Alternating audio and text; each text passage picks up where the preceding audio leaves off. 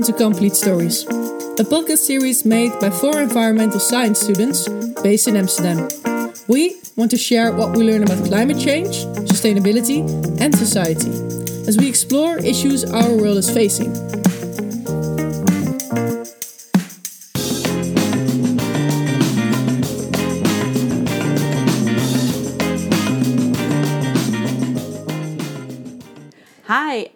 Welcome to episode zero of Complete Stories Systems Thinking.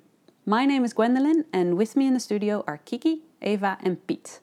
We all study future planet studies at the University of Amsterdam, and that's an interdisciplinary studies focusing on sustainability and climate change. Yeah, in this episode, episode zero, we will introduce you to an important foundational concept that you will need when you listen to the rest of our episodes. And this concept is systems thinking. So, in order to explain to you what that is, we'll actually tell you a little story the story of the wolves of Yellowstone Park.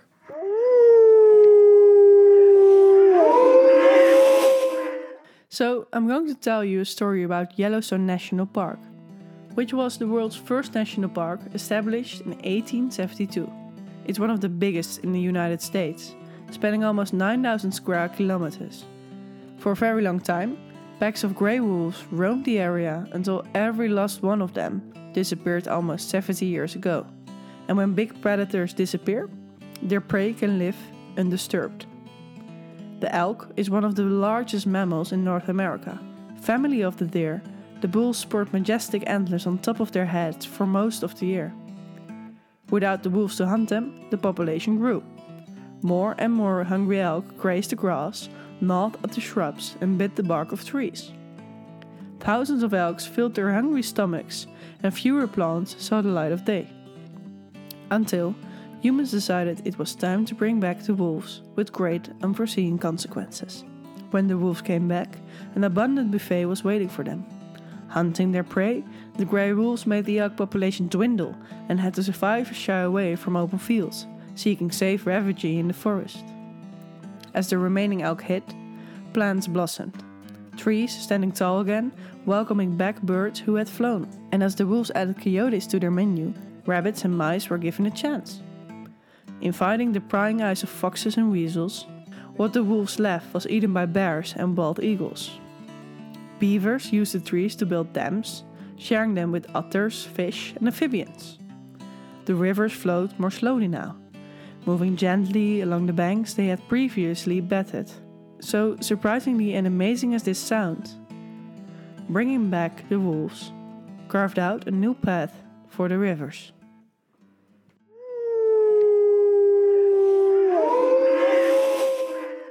Yellowstone Park is a great example of how things can be connected to each other in ways that seem impossible to predict. But what if we tried? We promised this story would help us explain what systems thinking is. Well, it isn't called an ecosystem for nothing. Small changes in a system in one place can result in very surprising and sometimes massive changes somewhere else. Yeah, and someone who spent most of her life devoted to systems thinking is Donella Meadows. And she was a biophysicist, and she defined um, systems as an interconnected set of elements that is coherently organized in a way that achieves something. And this is a very big definition, maybe, so let's just look at the first part an interconnected set of elements. And then, if we think about the Yellowstone story, these elements can be the wolves and the beavers and the plants and the river, and all these things are interconnected in several ways. Um, so, the river is indirectly connected to the wolf through the deer and the beaver, but then also the wolf drinks from the river, so then the wolf is actually connected to the river directly as well. So, according to Meadows, these elements are coherently organized. And even though something might seem chaotic and outcomes seem very unpredictable, Systems thinking tries to unravel this organization to see what relationships can be found between the elements of the system. And this isn't just limited to the natural world like ecosystems. You can see the global economy as a system, and it connects businesses and people through money flows. And that system is part of society, which could also be seen as a system. And that again is a subsystem of the climate system regulating our planet. And all these parts making up these systems are influencing each other in different ways. So you can have bigger systems like climate and increasingly smaller subsystems, like our bodies and maybe even a cell within our body. Yeah, so actually, like you're saying, you can alternate and you can zoom in on the cell in your body. You can also zoom out Mm-hmm. and try to see the whole system and all the different parts and um, see how they're connected. So, for example, when you're studying an ant colony, Yeah. you can see the ant colony as a whole and you see the different ants and they have all their their own little function, you know, and they're all functioning. But then also you can zoom in on a single ant and you can try to figure out the anatomy of the ant. And maybe if you know the way the ant works, it can explain something from the bigger system, from the whole colony. Yeah, but you would also need to zoom out, right, to understand that system as a bigger whole. So you can't just see the small part of the ant, you have to zoom out as well and combine that knowledge. Exactly, and there's actually really there's a really fun story that uh, one of our teachers told us, and it's about this.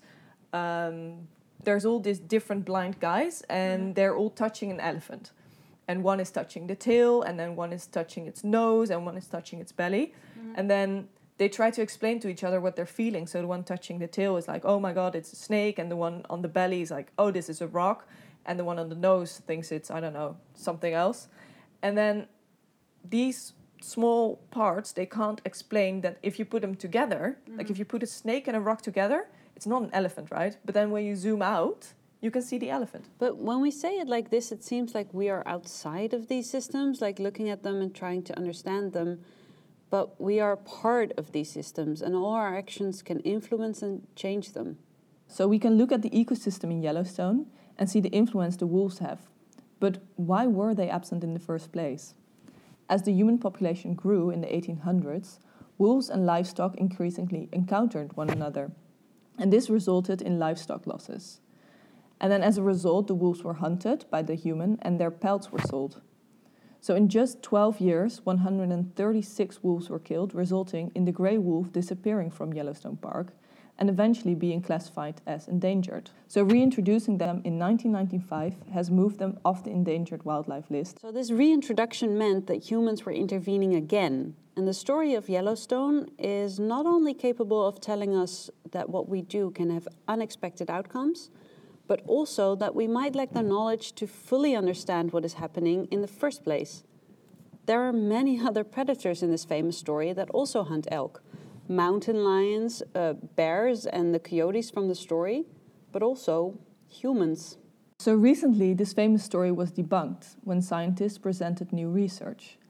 The elk population didn't actually decrease because of the wolves, but because of a particularly bad drought and legalized hunting by humans just outside of Yellowstone Park.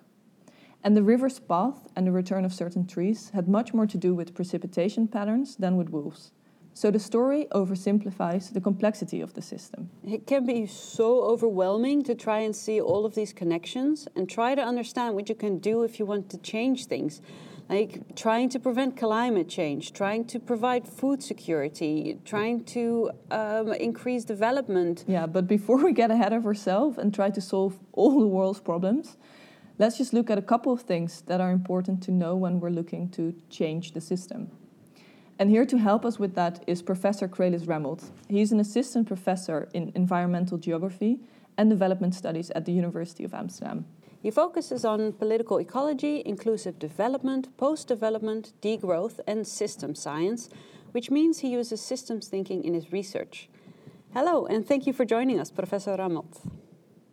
Hi, thank you. Thanks for the invitation. Um, we were wondering what made you interested in systems?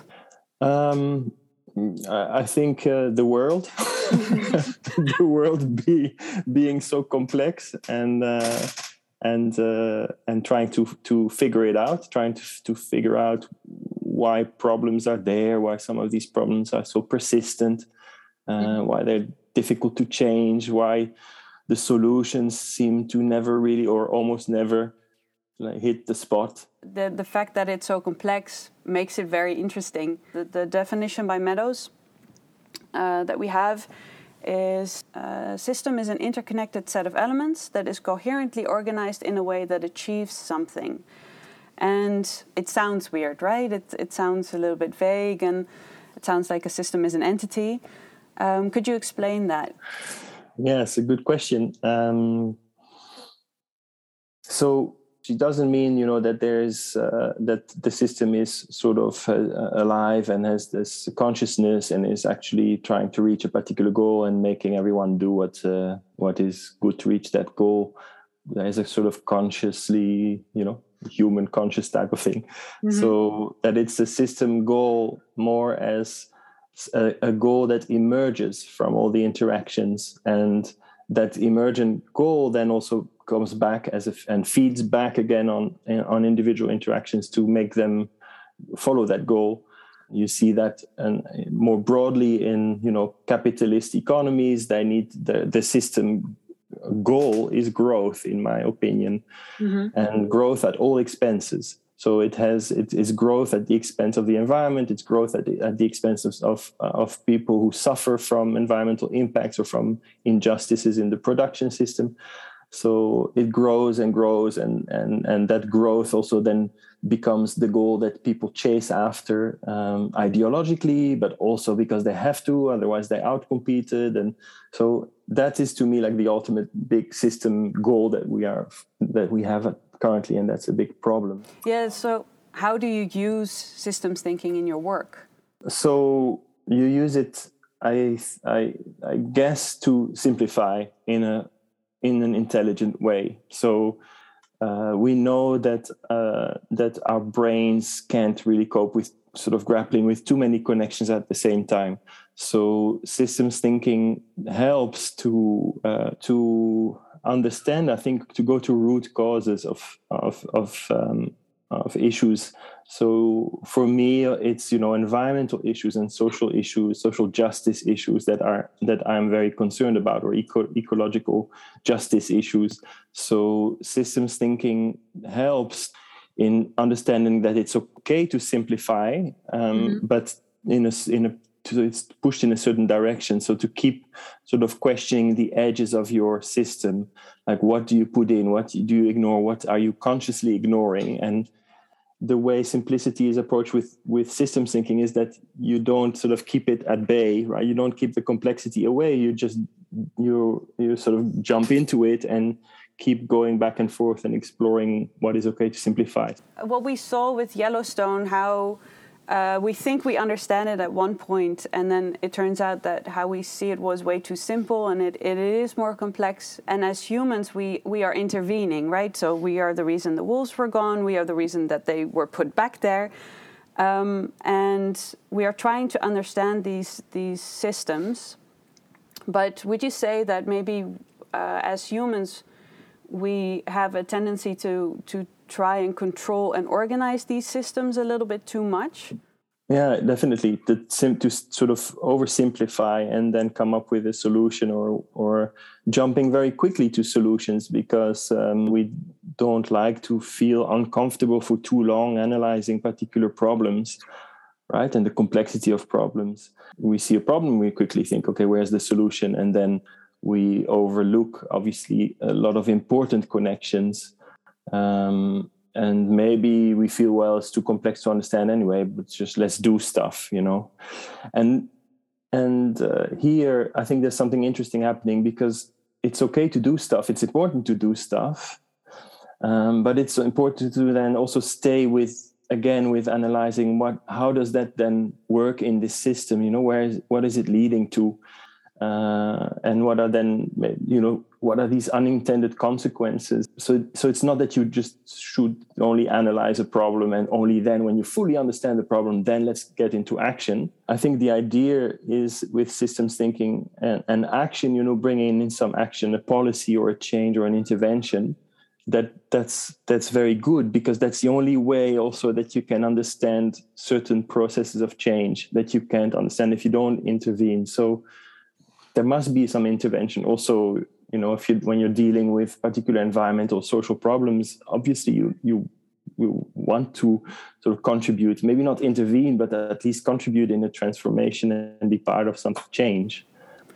And and I think that this touches a little bit on an on an ethical question as well because who has the power to intervene in this system and who has the um, who has the voice to say what the system should change into, I think is a very important thing to to then realize as well. And and how how would you what would you advise us to do to take that into account? Yeah, that's the that's the core of the issue. I think you you worded it very well. I think that that uh, that's the whole thing. And the, the whole idea when you say intervention again is you know I, i'm coming in from the outside maybe with some knowledge that those those communities or or don't have over there where i'm trying to intervene and do something. So for example um, we went into um, communities in bangladesh with this perspective ah you have a problem of arsenic in, in your drinking water. Um, there's all these different technologies you know mm-hmm. you can you can use. And um, but then um, we also, with the colleagues that we were working with in Bangladesh, we were aware of this problem, of this pitfall that you're coming with a particular perspective on the problem. And then people there, uh, when you listen to what they say, they actually point out other problems that have priority. So I remember one village we went to. The the people said, "But yeah, yeah, you know, here's the drinking water and, uh, installation, and it broke down, and we don't have the means to do anything."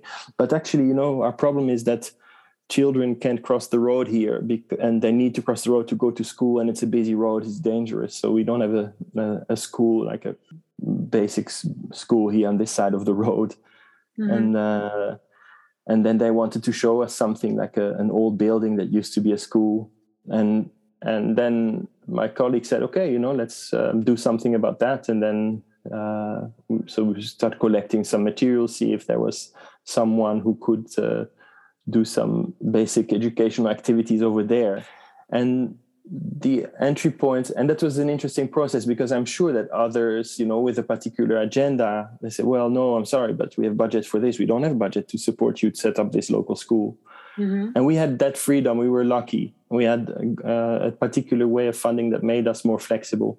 So to be aware of that flexibility, I think, is the first step. How flexible are you to actually be at, really adaptive and really open to listening to what uh, people's priorities are locally? And you know, then that can lead to again working on the drinking water problem, and that's fine. At some point, that comes up because it is, of course, also a priority for them it's just that um, they're often they're generally not listened to, uh, and and showing that you are willing to listen and actually take it seriously and do something then with them that made that made all the difference because then you have created some basis of trust. And some of that power relation is a little bit not saying it's gone but it's it's sort of uh, taken care of to some extent. Yeah so, so what I'm hearing is that it's very important for information to be shared, not only for you to figure out uh, what the elements are, what their connections are within this system, but also to decide what kind of interventions you would want and to have everybody contribute to that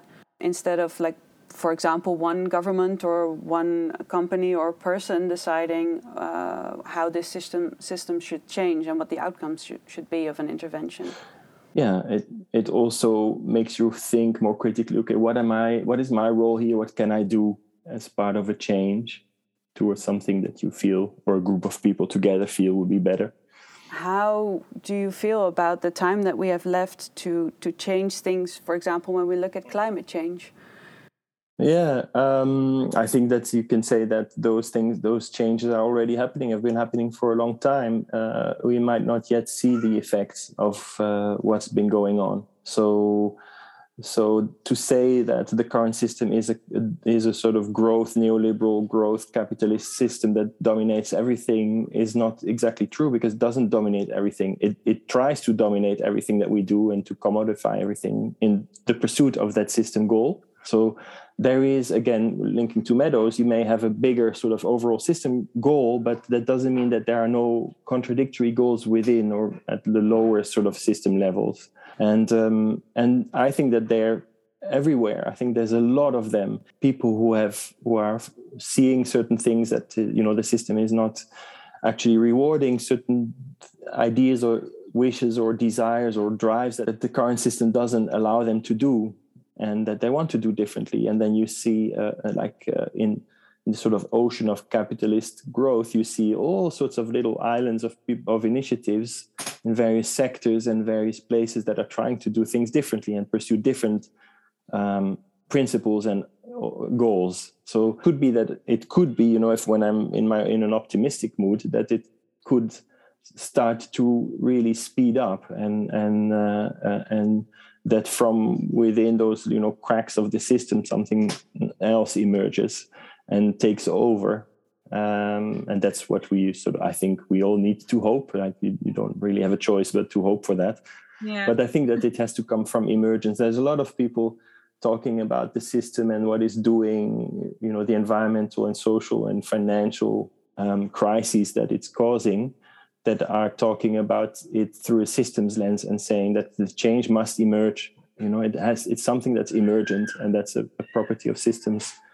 Um, and i think that's a very nice property interesting property of systems. Something interesting emerges from the current structure something different. Yeah.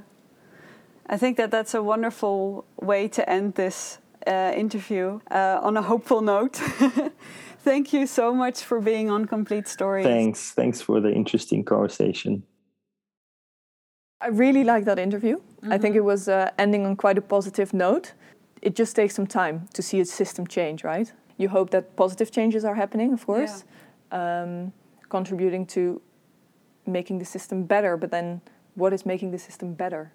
Yeah, and who says what is better? And um, I think there we touch on sustainability because in the end we will, uh, or let's say we, we hope that we are moving towards a sustainable future, right? And that's what we are trying to contribute to with this podcast, with sharing information on on what all the episodes that are to come, all the topics that we are going to discuss, um, and I think that that sort of sustainable future that we are trying to to reach has to be uh, sustainable for everybody. So all humans, all non-humans, yeah, including everyone, including f- nature, including animals, including humans. Yeah. We're part of the system, as we were saying, right? Yeah. Yeah. We're not the ones, you know, we're not the big puppet masters uh, changing the system. We're, we're part of the system and we're part of the system change. Yeah. So that means that we need to zoom out and we need to try to understand these systems around these problems and try to see these parts and how they are connected and try to see where we can contribute to change, where we can intervene. So hopefully we've contributed a little bit with this episode and helped you out to understand what systems are and how they work a little bit. Um, and yeah, we hope to see you on the next episode of Complete Stories. In this episode, we gave you an introduction into systems thinking and we talked about systems elements and their interactions, about how systems thinking is used and how complex they are. Yeah, and in the upcoming episodes, we will discuss different complex issues and explore them from a systems perspective. We will try to give you a complete story and hand you the knowledge to figure out how to intervene and create a more sustainable future. Our studies guides us in selecting topics. We wouldn't be anywhere without the experts who guide us along the way. So for this episode, a thank you to Professor Crelis Rammelt and soon to be Dr. Donya Danesh. Now that you have an idea about systems, the following episode tackles palm oil. It is perhaps the most hated vegetable oil. But is this hate warranted? We will apply systems thinking to figure this out. So, for every episode, a poem based on the topic is written and performed by Eva. So, please enjoy. Thank you for listening. Join us next week for episode one of Complete Stories The Palm Oil Dilemma.